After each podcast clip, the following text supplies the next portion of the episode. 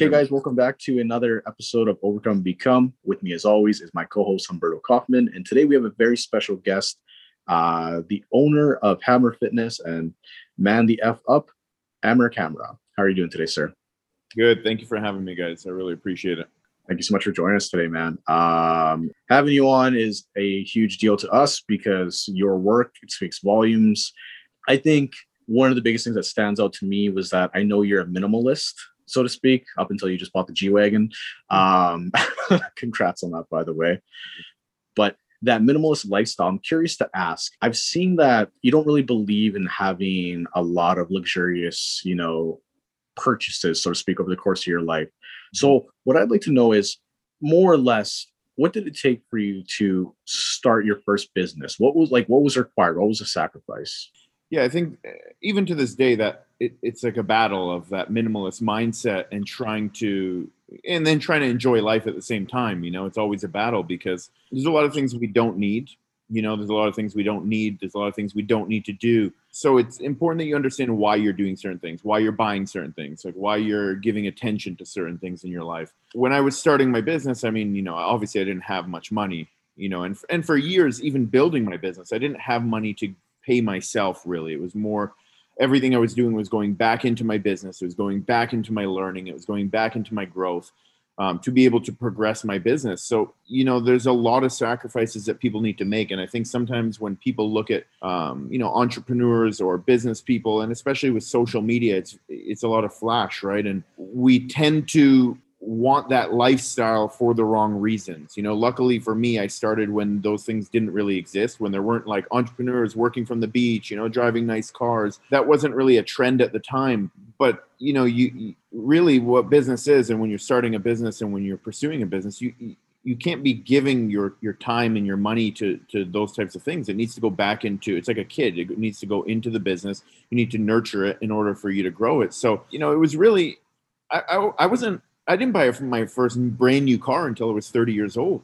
You know, I didn't have a brand new car until I was 30 years old. Every car I drove, and I've been in business on my own since I was 20, 20 or 21 years old. So that is a testament to how much time I put into my business and how little I did for myself personally before, you know, before I reached that point where I can buy anything. So you were basically sacrificing the fun in your present for the future and the reward that it was going to reap and the belief that you had that it was going to pay off. Yeah absolutely. It's like it's like paying off your debt you know if you have a $20000 credit card debt the only way you pay off that credit card debt is by sacrificing luxury or lifestyle to today in order to pay that off tomorrow. You know and it, it works the same way whether it's a debt or whether it's you trying to get ahead you you have to do you have to sacrifice what you're doing today. You know i wasn't taking vacations i wasn't you know, going out. I wasn't doing any of those things. It was like literally everything was focused only on that. Um, and now, luckily, that I'm in a position where I can have more fun. I still need to remind myself of it, you know, because that's that's where a lot of people kind of get off. You know, they, they reach a certain point and they kind of just tap out because they're like, oh, this is it's fun here, it's exciting. You know, I can I can buy a nice car, I can do nice things, or I can enjoy myself more. But that's where you really need to stay focused and stay grounded, which is a difficult thing because there's no reason why you need to sacrifice. You know, you don't need to kill yourself and sacrifice. But the same thing that got you to where you are is the same values and morals and principles that you need to maintain in order for you to get a lot further.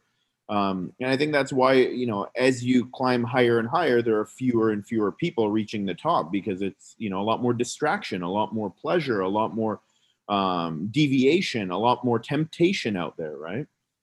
You know what? That's very interesting because I can totally relate that to my own bodybuilding experience and career. I found that when I first started, and when I first started bodybuilding, and you know, I started right around 2004. At that point, I basically had nothing but the will to get to a certain point. So it's almost like my mentality was to a certain degree a little bit more hardcore. And as I started to become a little bit more successful with my competitive history and even in business, I found that I got to a point in which that hardcore mentality started to subside a little bit. And I, and I had to take a step back and almost self analyze and look internally. What is it? Am I getting too comfortable or, so to speak, softer because I've gotten some of the things that I was looking for. Mm. And I don't know if you know of someone that has experienced something similar or even yourself, but it, I completely agree with that. It's so important that you consistently review that mentality whether it's changing whether it is where it should be for that point in time that you are, are in perhaps you should go back and, and take yourself back to you know that mindset that got you where you are in the in, in the first place to see how much farther it can get you yeah yeah i agree with that absolutely man i think I, I see it with even clients or athletes all the time or even myself you know it's almost like a trend or a cycle people will you know have a lot of success and then the following year or the following cycle of whatever they're doing it's like not as good and then that motivates them to do better you know it's like shit i'm not you know they might not let's say someone's doing a show they might not look nearly as conditioned the next time because you, you almost forget what it took to get to where you are you know if you're dieting for a show for example you forget how hard you had to diet in order to get there you know like you remember the good things but you don't necessarily remember how difficult it was how much sacrifice you had to make like it's hard to put yourself in that that headspace. So then let's say you don't look good the next time around, you're like, shit, I gotta I gotta get better. You know, that wasn't good enough. Like you're disappointed in yourself, and that becomes the new motivation. You know, in business, in entrepreneurship, it's kind of the same thing, to be quite honest with you. But you know, I was very driven for many years, also with that mindset and that mentality, which I found up to a certain point stopped working for me. It worked up until a certain point, and then it no longer worked for me because I was almost like pushing myself from like a point of like fear and pushing myself from a point of I don't have enough and like I need to be better. And it's almost like a I was pushing myself or get gaining the motivation and and and the desire to work hard from a point of like I'm not happy with myself or I'm not happy with who I am. And like but that gets old after a while too you know? It's like you hear that same narrative over and over. And then I you know I shifted eventually. I had to like it, it, we all function from our, our point of beliefs right? And i had to instead of like let's say in business i would always convince myself that you know you're not good enough you're poor you don't have enough money you need to be better like all those sorts of things. I thought to myself that you know after many years like what if i were to put myself in the position of like you are good or you are successful and like you you, you have been successful? How much better can you be? You know like operate from a place of desire not a place of fear. Operate from a place of growth not a place of you know fear and and and, and scarcity you know and when i started to think that way i actually started to experience more success in my life because i was making decisions that like i was running towards something instead of running away from something you know so i was a lot more clear about my objectives and that was a very very difficult place for me to reach personally because that's not what i was used to ever you know and uh, that mindset shift was the tipping point for me. So I guess uh, you could say that you switched from "I'll believe it when I see it" to "I'll see it when I believe it." Exactly. Yeah. You know, and that's even part. And truthfully, that's even part of buying a nice car, for example. You know, it's like I was always like, man, I want to get a nice car. I want to maybe one day I will. No, I need to work harder before I earn it. And then I said, if I just get it, how much more successful will I think? You know, being in it. How much more successful will I feel being in it? You know, how will how will I view myself being in a nice car? And I did that, you know, like three, four years, three years ago, um, when I bought my first Mercedes. And when I did that, I was like, man, I actually leveled up in life. And whether you want to say that's stupid or it's nonsense, the reality is like I was driving a nicer car and I started to think, well, like I need to shave off the bullshit in my day. You know i needed to stop wasting time in my day. Like i need to think more like a successful person and how would a successful person think? So i started to feel that way. And then the same thing happened when i got this car. Like it just it was a mindset shift and a mindset elevation and it may be something as stupid as a car or maybe something as stupid as anything whatever it's your body whether it's like you know you need to get abs to feel that way and if that's what makes you feel better and level up mentally and start thinking the way that person with the abs should think or that person with the car should think, I think there's nothing wrong with it. You know, it's funny because as, as silly as it may sound, what I can associate that with, and I don't know if you would agree, is like as simple as when you put on a good, a nice suit.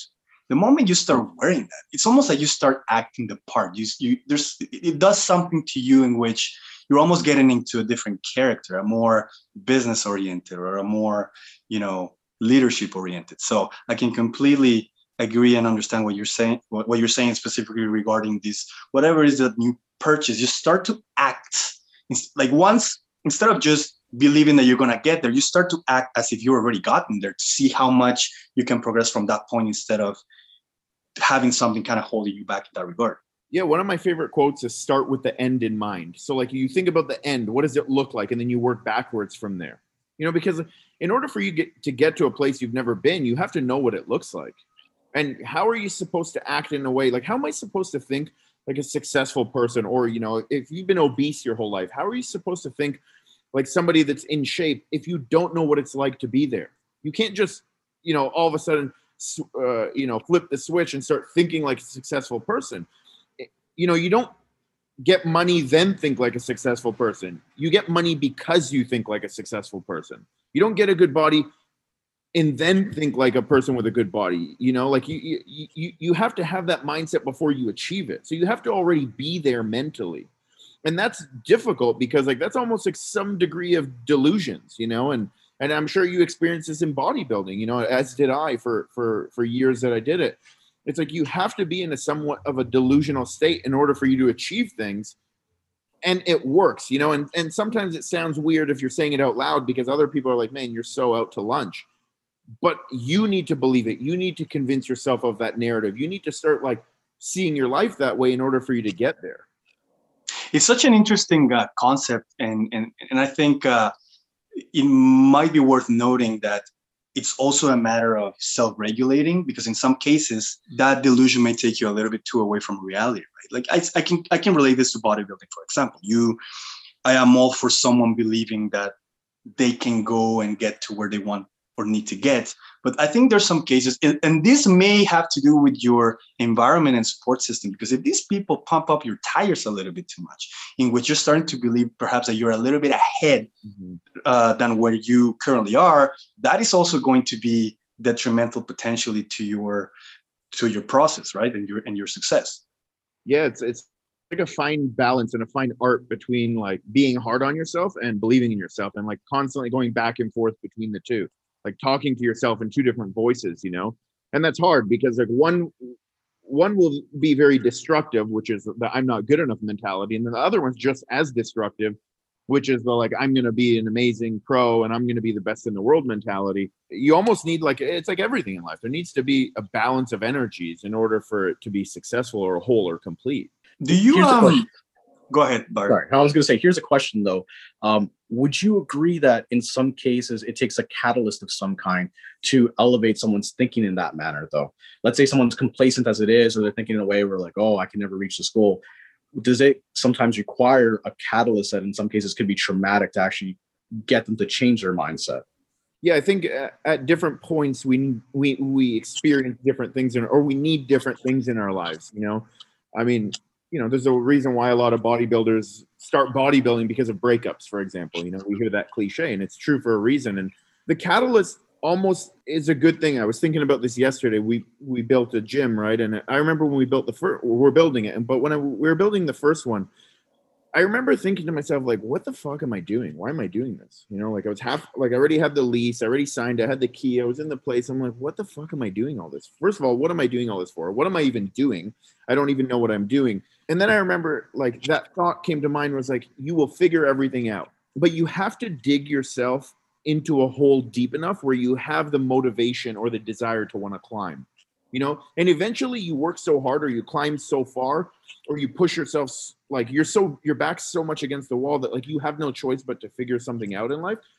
And then you're you're too deep in it. So now you just go with it and you just push yourself to the point where you're like okay this is going to be successful. I have no choice you know? And you don't have an end limit. There's no upper limit for for where you stop. So whether that's like voluntarily that you make that choice to you know sign a lease or you know enter a show or do whatever or it's, it's something happens in life and, you, and you're forced to regardless like external pressure external circumstances do force us to level up. And you know I, i'm sure even i've had clients sometimes where they weren't necessarily getting the best results. And then i would say to them you know you're like you know 14 weeks out. And they're like yeah i didn't book the show yet. I'm like that's probably why you're not getting great results because you didn't book the show yet you still leave that little room for like cutting corners. Like when you're fully committed to something and fully invested into something, it's not a matter of diet. It's not a matter of carbs. It's not a matter of cardio. It's literally a mindset shift.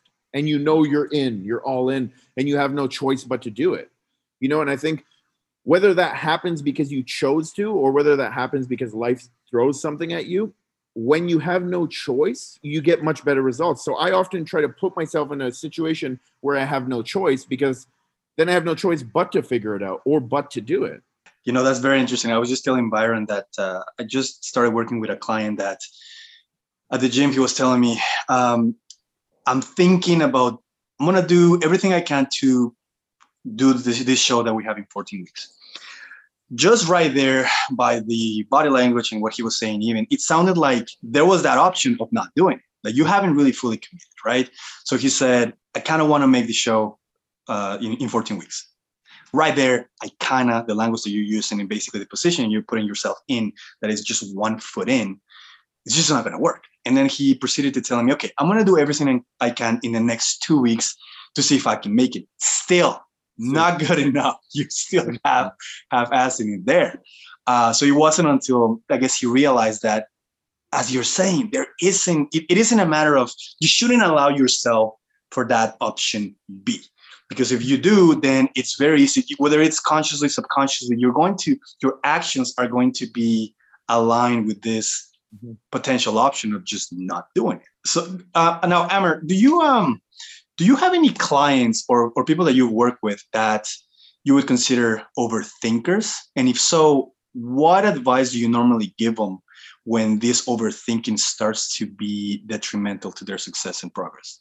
Yeah i think one thing I've learned over time when working with people is that as much as I'm the coach and it's you know my way, you also have to cater your coaching to certain personalities, you know, and we're all personalities in to varying degrees. Someone that's an overthinker, I I tend to want to give them more instructions and more of a blueprint, more of an outline of like what it looks like, um, because they're probably more uh, you know a systematic type of person, and they need to have a plan. They need to know what it looks like. And we know contest prep is not necessarily a plan. Like I can't tell you what you're going to eat in 3 weeks from now, you know.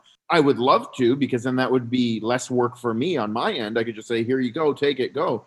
And we know it's more work when you're working coaching someone like you're you know going through the process with them making alterations based on what you see so i tend to give that type of personality more of an outline of what the process is going to look like because it's going to be healthier for them mentally, you know, and I, sometimes I forget that not everyone's like me. And I think we're all guilty of that. You know, we think like our way's the right way and the way we think is the right way. And, and, and rightfully so, because I think, you know, you guys have proven success and I have proven success in some areas. So as a result of that, like you want people to adapt or adopt that mindset or that way of working or that way of thinking. But I, I, I, I always try to remind myself that this person needs something different. And that's a big part of coaching. It's like, what does this person need? You know some people need to check in with me every day and some people need to check in with me maybe once every two weeks in order it's just too much for them mentally. So sure i don't bend on my values or my beliefs but i have to bend on making it uh, accommodating in order like accommodating in order for people to get bring the best out of them.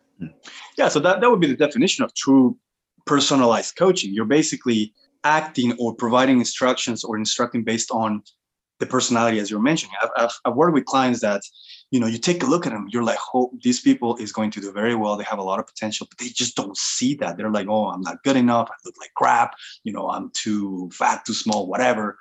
And so with those people, I've, I've found that I have to almost like bring them up, in, in, so to speak. And then there's some other clients that are they're a little bit too overconfident. They'll be like, you know what?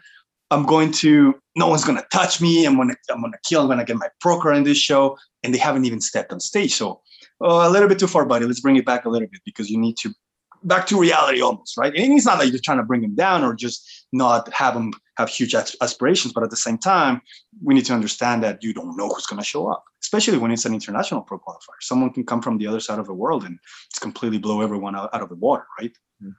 Yeah, I think expectations it's it's all expectations you know? Creating setting expectations for people you know taking someone from where they are and like directing them to what the goal is you know? And and that's what coaches do is we're looking objectively from the outside and you know we're like no go left more go more right except the left and the right are different words you know? Like we're we're saying like oh humble yourself or you're not good enough or you are good enough or you know eat more or eat less like that's all it is. But we're essentially just directing them and guiding them there while trying to manage it from from a personality standpoint you know like you you know as you said someone thinks they're too good you you got to humble them you got to bring them back down to reality you got to smack them down a bit you know and, yeah and that's that's back, sometimes right? what it takes absolutely Yeah. Amer, let's take it back to the very beginning a little bit um, what i would like to know is how did the, the entire bodybuilding process started for you like what was it that originally got you interested in in the sport and the industry and the process and uh, and when was this too Yeah, sure. I was playing for me, I was playing football. I was already in good shape from playing football. I wasn't, you know, in good shape before that, but it just kind of happened. You know, you're doing a lot of cardio, you're lifting weights. Um, and then I was doing some fashion modeling stuff. And then I, I I was getting a bit too muscular for that. And I thought, okay, I like this. Like I like this whole process. I like being in shape. I like, you know, getting on a stage or doing whatever it is. And you know what are my options here and at the time there was something called fitness modeling and that's what i was doing right it was like a- I, I was competing in something called fame at the time Mhm. Um, like i was competing against like guys like ronaldo gary you know like you know Yep. who he is right he's a pro Yep. Like i was competing against guys like that because uh, there was nothing else for me to do you know i was like Yeah, yeah, 18 or 17 years old competing against guys like that and they were massive and i just kind of found my way and then i stopped competing for a while and then i started competing again um, when I was like 21 and did it for another four and a half years. Before there was men's physique, it was something called uh, WBFF. There was uh, like pro fitness modeling, um, and I competed with that. And then when I was finishing, that's when they started coming out with N- IFBB men's physique, and um, they only had really, I think, bodybuilding, bikini, figure, and um, fitness at the time. Yeah. There was no classic. There was no men's physique. There was no wellness. There was no women's physique. There were none of those categories, right? So those were those came after. And then so this was around 2012 no I stopped at in 2012. I stopped competing in 2012, and really I stopped because I was just noticing I was giving my attention to more things. You know, I was giving my attention more to business, and and for me, it's a very difficult thing. I can't focus on two things at once. I can only do one thing, and I'm obsessed with it. And I like if I'm dealing with you right now for something in business, I will annoy you, man. I just won't stop calling you. I won't stop messaging you until like it's done. You know, and then Yep. when it's done, I don't think about it ever again. So that's kind of how my life has been and it's a double-edged sword it's a catch 22 right like it helps me because it helps me progress in something and be hyper focused but at the same time all other areas of my life i kind of just forget about it doesn't matter anymore Well, clearly that obsession though is what brings the success that you've had so far, right? Because you're so attentive to it, you're putting all your effort and time into it until basically the goal is accomplished, right? Um, I'm curious, Amer, was it the coaching that was your first business essentially? Did that come directly after competing?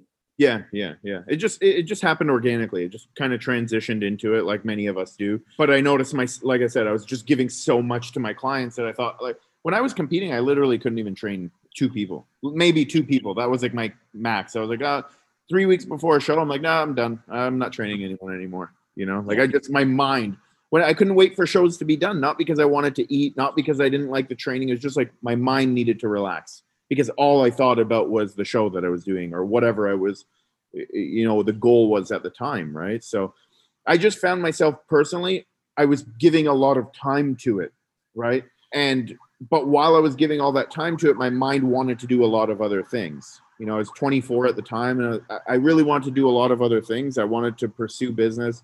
Um, I wanted to put a lot into it, so it, it was just like a natural transition. I never really, I never thought about competing ever again since then. Interesting. When you work with different levels of clients, let's say first time competitor being one level, pro qualifying, and professionals, do you have a different approach that you use to each one of these different types of clients? Or do you try to get, let's say, the newbies as close to the intensity or approach that you would for a guy or a person in pro qualifying uh, stage or even professional stage?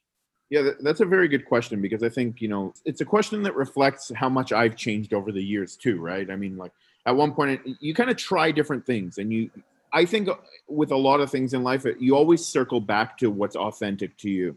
You know, like you kind of change yourself over the course of life. You're like, "Oh, maybe this works or maybe that's the best or maybe, you know, I should act more like this." And it kind of happens naturally. I don't think we think about it too much. Like I never thought maybe it should be nicer, maybe it should be harder But what I found worked for me is just being myself, you know, and, and honestly, just being honest with people. I think in earlier years, I was honest, but like unnecessarily rude and unnecessarily an asshole. Whereas like I'm just honest now, but I'm I know how to be honest in a respectful way, and I think that's what I learned. And, and that honesty comes with confidence, and that comes with uh, maturity. But I, I say more confidence. You know, often we say things in a rude way when it's the truth because like it's an easier way for us to communicate it. Like mm-hmm.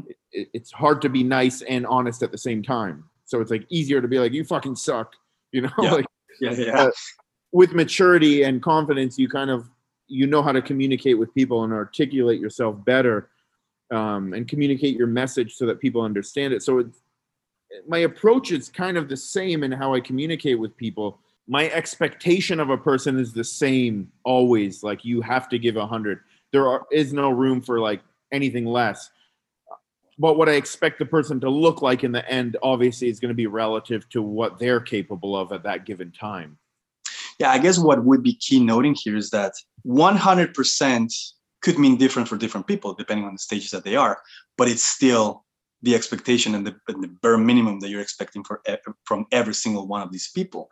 And it's also important to know what you mentioned. There's a difference between being rude and being completely honest. There's ways of going because I, I know some people that pride themselves perhaps as being completely honest but they are perhaps a little bit more rude than it's it's warranted or necessary. Um, so it's it's that that important distinction. It's it's it's there's a fine line if you will. Like there's and, and at the same time i think some people if they're not used to being talked to with the complete honesty and truth you might be even super polite but still keeping that message straight and they may take offense because they're not used to people talking to them with honesty right? Mm-hmm.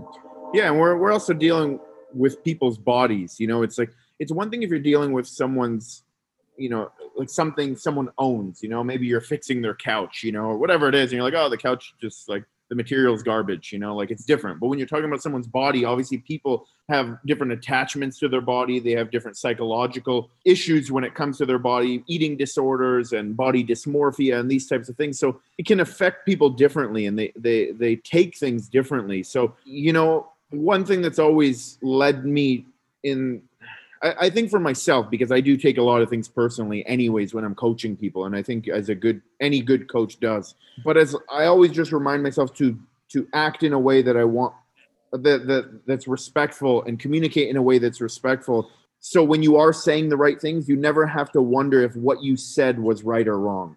Mm-hmm. You know, because often it's like I said the right thing to people, but I said it in the wrong way, and then in the end, I'm still wrong for it right. It's still wrong because like you, you may have said what was came from a good place but it's how you communicated with them which was wrong you know and, and now you're at fault. Now you're wrong for that. So as long as i stay true to those values then i never have to question myself in the end. I never have to, i never have to wonder like what was my wrongdoing in that situation um, or was the client overreacting when i said you know they need to be better? You know were they you know was it was it right the way i communicated it? What i was what I said right or wrong? You never have to wonder those things when your communication gets better. Mm-hmm. Have you ever um, experienced having to tell a client not to compete because of a reason other than their current physical state, meaning psychological, whether it was body dysmorphia, depression, or anything along those lines?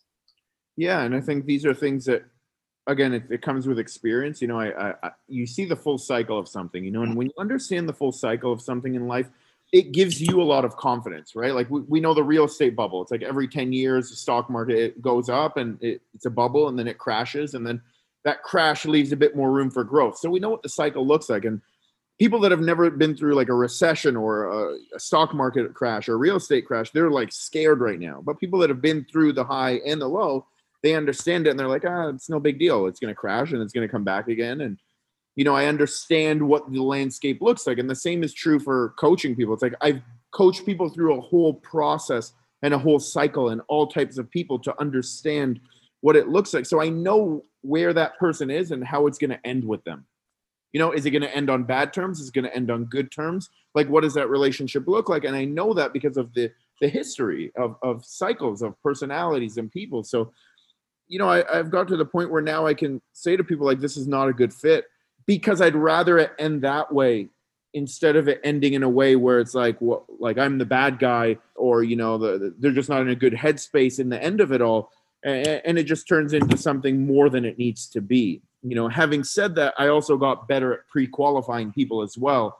So I don't even work with that type of person. And I think that comes with a lot of time and experience as well of doing anything. It's like now I kind of don't attract certain people because they don't get to that point in my in my process. They don't get to that point in working with me where they are even working with me for me to know that I know before even working with someone that they're not going to be a good fit. Do you have any uh, just to kind of build on what you were saying, uh, Amer? Do you have any sort of screening process when deciding to work with a specific uh, client or athlete? Yeah, I think something interesting that you said, man, which was like you, you made some very good points about you know the guy in your gym that was saying he kind of wants to do it or he's going to see how he looks in two weeks. And you know i would take on those people before and you know I, I'm, any coach likes helping people you know? Mm. any coach that we know nobody I, I don't think anyone coaches and doesn't like helping people. I think every coach in the industry to varying degrees likes helping people. So we want to believe that we can help everyone you know and, and that's the nature of a coach typically. I would always say yes to certain people like yes i can help them or i want to or i feel bad or whatever whatever the case may be. But as you said with that guy it, it's kind of like i can hear their language and i and and i know that they're just not at that point for me where i want to work with them. You know i'm i'm not a coach that's going to take you from like the abcs you know and teach you like okay here's how you diet here's how you do these things here's how you count your macros like here's how like i need you to push harder on the cardio. I kind of got past that point in my work where I don't even want to do that kind of work. So, you know, I'm not going to, I'm actually not even a good coach for that type of person. You know, like if you're, if you come to me and you want me to teach you that, I'm not even going to be a good coach for you. You're going to get more out of someone else. So I don't want you to have a bad experience working with me because I didn't give you what you need. And that's all relationships are. It's expectations of what people need.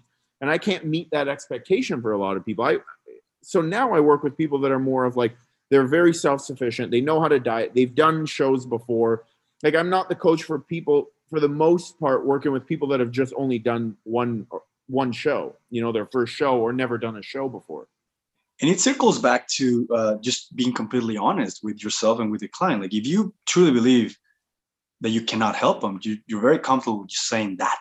But I think the problem with perhaps some coaches, specifically the new ones, is that they encounter these moral dilemmas very often. This is unfortunate. And I think it is potentially a combination of things. They don't have the experience, they don't know where this situation may lead. And also, if they really need that coaching fee, they really need the money because they're just starting, right? So it's it's it's a very once you start to develop your client base, once you start to really know yourself and your abilities and limitations as a coach, then you're a lot more comfortable in saying, you know what, I'm sorry, this is not whether it's a, a very specific uh, demographics, whether they have an underlying health issue that you just don't feel comfortable, you don't want to screw them over. You're very comfortable with saying, you know what, this is not, this is beyond my uh, scope of practice. I just wouldn't feel comfortable leading you in this particular case. That, that, that's an excellent point, man. I think a lot of it, and it's not even like an insult to people. It's like a lot of times coaches take on people specifically for the money because they want the money too, right? And I experienced this in my business with employees. And, and thankfully, we don't have that problem anymore. But we would have employees that would take on people, but they weren't even good coaches for these people. So as a result of that, like these people would get shit service or wouldn't get the results they wanted and they'd leave unhappy. You know, we're thankfully we're in a position now we have less employees, but they're all very focused on a specific scope of practice. Like they're good at one thing. And now they'll be like, okay, you take this one, you take that one. But that only really happens when you have coaches that are busy, you know, and that have work and they're not dying for work. And and so it's it's like you guys know Maslow's hierarchy of needs. Mm-hmm. Yeah. And it's like uh, you know, you can't reach a point of self-actualization in life where you can help people if you're still fighting the lower tiers of the hierarchy.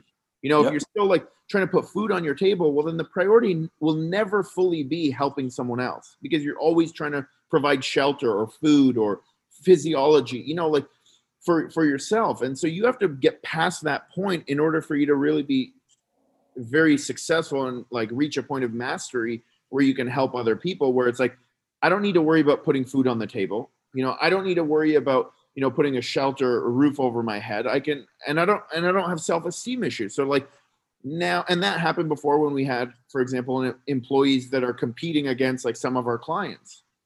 You know, it's like so now you eliminate all those things, and you have people that are at a higher level in their thinking, and they're actually able to help people to the best they can. Mm-hmm. And this relates back, I think, to even uh, competitors as well. Like when, when they don't have those basic tiers from that level of hierarchy, as, as you were mentioning, they're not going to be able to do the things for that highest level of self-actualization if they are still very concerned with the tiers below, whether it's you don't have enough to sustain yourself, whether it is that you don't you really care about what other people are, are thinking about you and, and and you know little things like that. It just relates to basically everything if you really think about it when it comes to really getting to the highest self that you can achieve.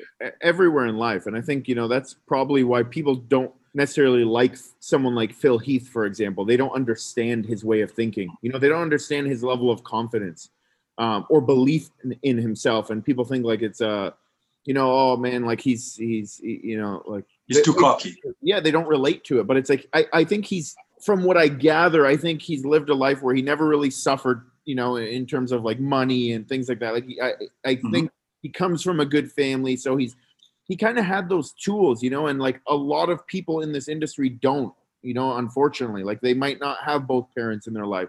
They might not come from a family that has money. So it's like a lot of us were fighting those battles, and then you have a guy like that that's he's already has all those tools. He's like, fuck, I'm just focused on being the best bodybuilder I can. I don't need to worry about food. I don't need to worry about love. I don't need to worry about you know uh, uh, self-esteem like i have all these things fulfilled and now i can just focus on the one thing that makes me great which is why i think a lot of people uh, identify with kai greene uh, even more than yeah. than phil heath right kai greene's story is amazing and he didn't have any of these things right and you know that, i think that's what made that uh, that battle of number for number one between those two so interesting because he represents the like, yeah, exactly. He was a people's champ, and you know, more people I think could identify with his story rather than with Phil Heath's, right? But the reality is, though, in this sport, you need those financial resources to be able to become as good as you potentially can, right? Mm-hmm. Absolutely. Uh, Amer, I'm curious. Um, I know you have a very strong stance on COVID and the, the situation that our country's in right now, and just business in general and business that have been forced to close. Can you give me some perspective on maybe perhaps some advice or just thoughts you want to share with people in terms of the past year and how things have gone for whether it's a business owner or just people in general with mental health? Yeah, absolutely. I mean, obviously, it's unfortunate. I think, you know, I'm not of the belief that COVID's fake. I'm not one of those people that think it doesn't exist. I do. I do believe it's real. You know, um, I do believe that you know a lot of the government uh, restrictions are unlawful and you know they just don't make sense and I did get very caught up in it for a while in terms of like I have strong beliefs, you know, but I always find myself in life when I get to a point where I'm complaining and nothing changes, I I need to make change. You know, I hate hearing myself say the same things over and over and we're in the same circumstance. So I saw that people were not going to make changes. You know, businesses were not just going to go out and open. So I'm not going to keep on advocating for something where people aren't going to make changes in their life. That's just not, it's a waste of time. What I do think though, you know, evolution is a very real thing in life you know it, it's what got us to where we are and i think humans were so complacent and we we don't we don't like change. We love certainty. So we've reached like this point in evolution where we want to remain where we are because it's so great. Like we have a wonderful life. Like everything is nice. Like we have internet. We have like phones. Like we have everything we can uh, you know at the at the tip of our fingers. And we're trying to fight evolution almost as well you know like we we are going to evolve. Governments are going to evolve. Like the way our, our societies are built are going to evolve. That's just the the law of nature. That's the law of human uh, uh, uh, of being a human being. And i think sometimes when you fight things too much you almost miss out on what's ahead you know because you're looking to to try to stay the same. And you know the most successful people are the ones that can uh, adopt new ideas or adopt things very quickly and not um, be stuck in old ways. That's one of the key characteristics that makes a genius a genius is their, their ability to quickly pivot and focus on something new or take a new idea or ideology and let go of their old one, even if they've held on to that old one for so long. Whereas average people, they can't let go of their old ideology because they're like, oh, that's what I've known my whole life. You know, I don't want to let go of that, even if the new one is better.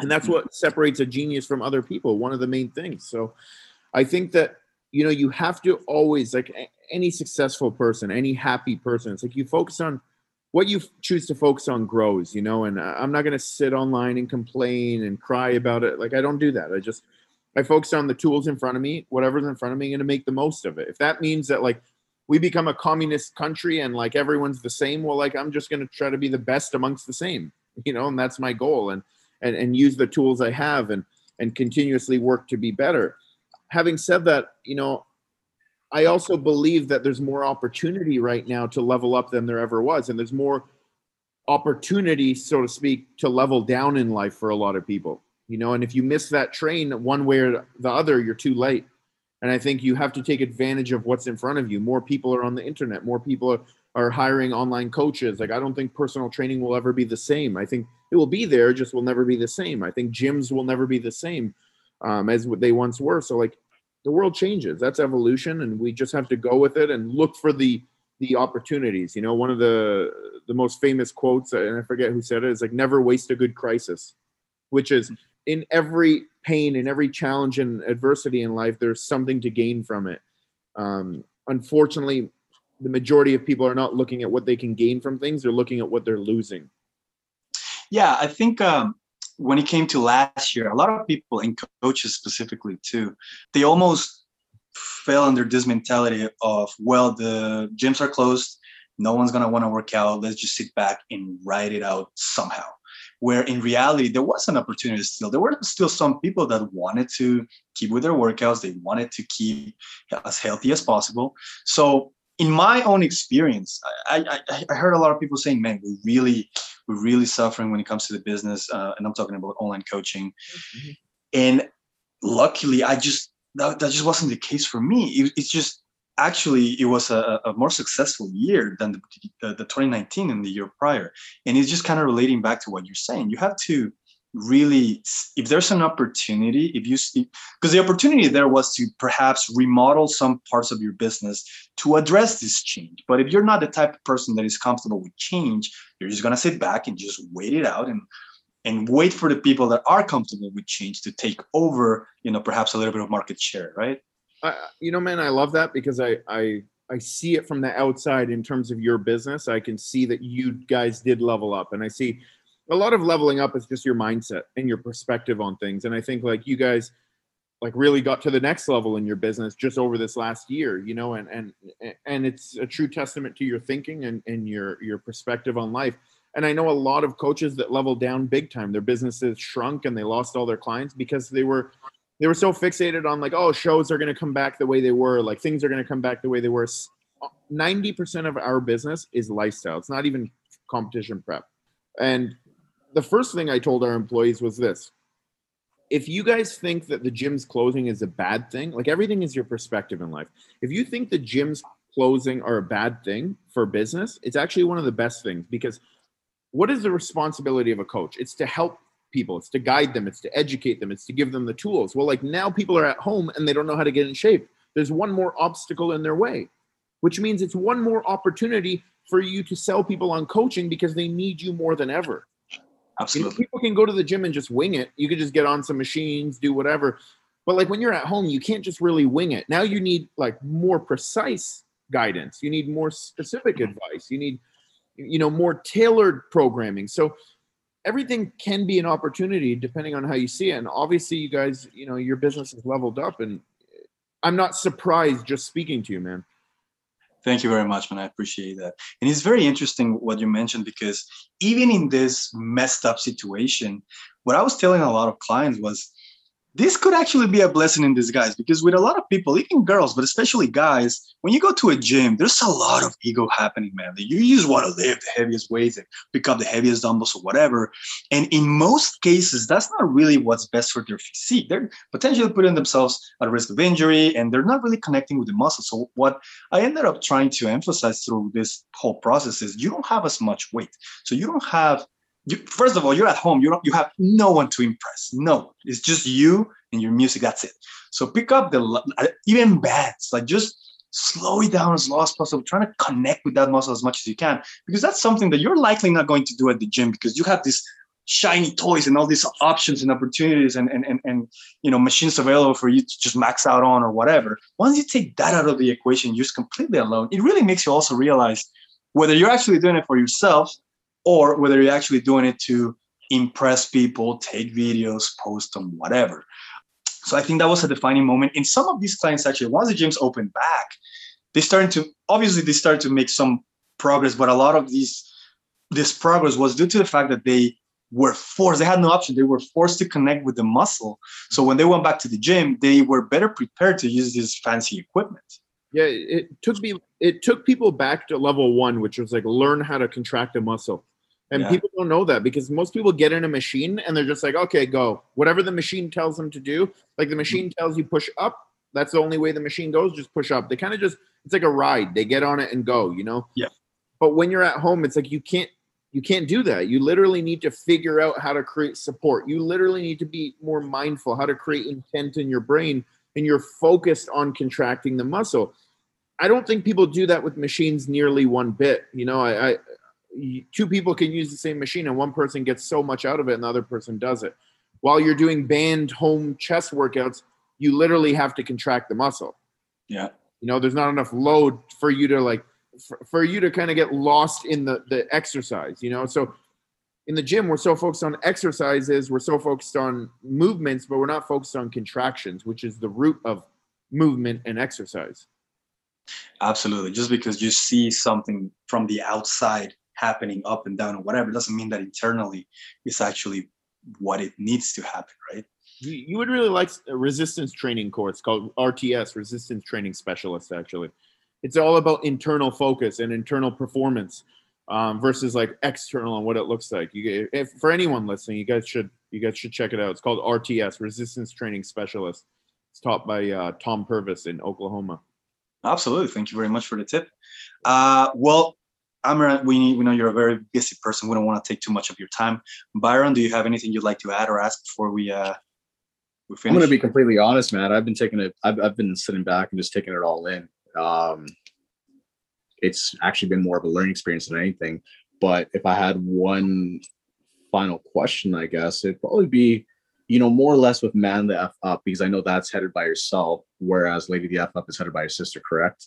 Uh, Man the F Up, where would you like to see in the next couple of years? I don't even know actually how many coaches you have besides Jay Stevens and Josh Cooper Band. So I'm just yeah, curious. So- so Hammer Fitness was like the the the main brand. We and then from Hammer Fitness we created Lady the F Up because you know we want to be focused on one niche, and we realize like when you grow too big, sometimes it, you're not always growing the right way. Not all growth is good growth. So we grew not in the way I expected or wanted, and then you start to you know your message gets distorted, and you don't end up getting the most out of what you're trying to do. So we created Lady the F Up. Um, and then we during the pandemic we started man the f up. Jason and i did. Right now we have i believe six coaches working under man the f up. You know they're already at you know six figures per month doing numbers like that. Um, it's not even been a year for the company the goal isn't on honestly hiring more coaches. I used to think more is better bigger is better you know like more coaches more employees. I, I realize it's all about quality. You know we want people that are busy. We want coaches that are very successful that earn a good living because that's a reflection typically of the work you do. You know there's a strong correlation between you know when you earn more money doing something you probably give more to that something. So when we have coaches that are doing well instead of having a lot of coaches then some of them are doing well and some aren't. We want all coaches to be very successful personally and financially professionally so that they can give more to this. You know like josh just quit his full-time job so that he can give more to this. As a result he's going to make more money but he's going to be giving better value to the client. And that's what we care about. It's always about giving the most amount of value and i'm not one of these people that like has this like idea in my head of what my life is always going to look like man. I, I don't i just kind of like I, I show up every day and you know i the world may change as it did and you know i couldn't plan for this you know and, and that's why i don't try to plan too far ahead either. But i do focus on the quality of what we do always and the growth of what we do and make sure that when we grow it's growing upward and not outward. Fair enough. Well um honestly, we appreciate you taking the time. Uh, we're really excited to share this with everybody else. Uh, is there anything you'd like to say closing this out here, Amer? Would you like to uh, give a shout out to any of your coaches or companies that you have? Sure. Yeah. I mean, you guys can follow us on all our social media, Man the F Up, Lady the F Up, Hammer Fitness, um, or my own Instagram, Amer the Hammer. I just appreciate the opportunity. You know, I appreciate you guys having me, and you know, I I I know that you guys share a very positive, optimistic mindset, and um, you know, I I think that's it, it's important. It's important we have people like you guys and have people that are you know optimistic and positive and encouraging and looking for you know trying to figure out ways to empower yourselves and other people in life um, that's what life really is about it's about leveling up and you know teaching people to level up along the way with you and you guys are doing a great job of that so i appreciate you having me Thank, you, so very much, sir. This has been very insightful for me as well.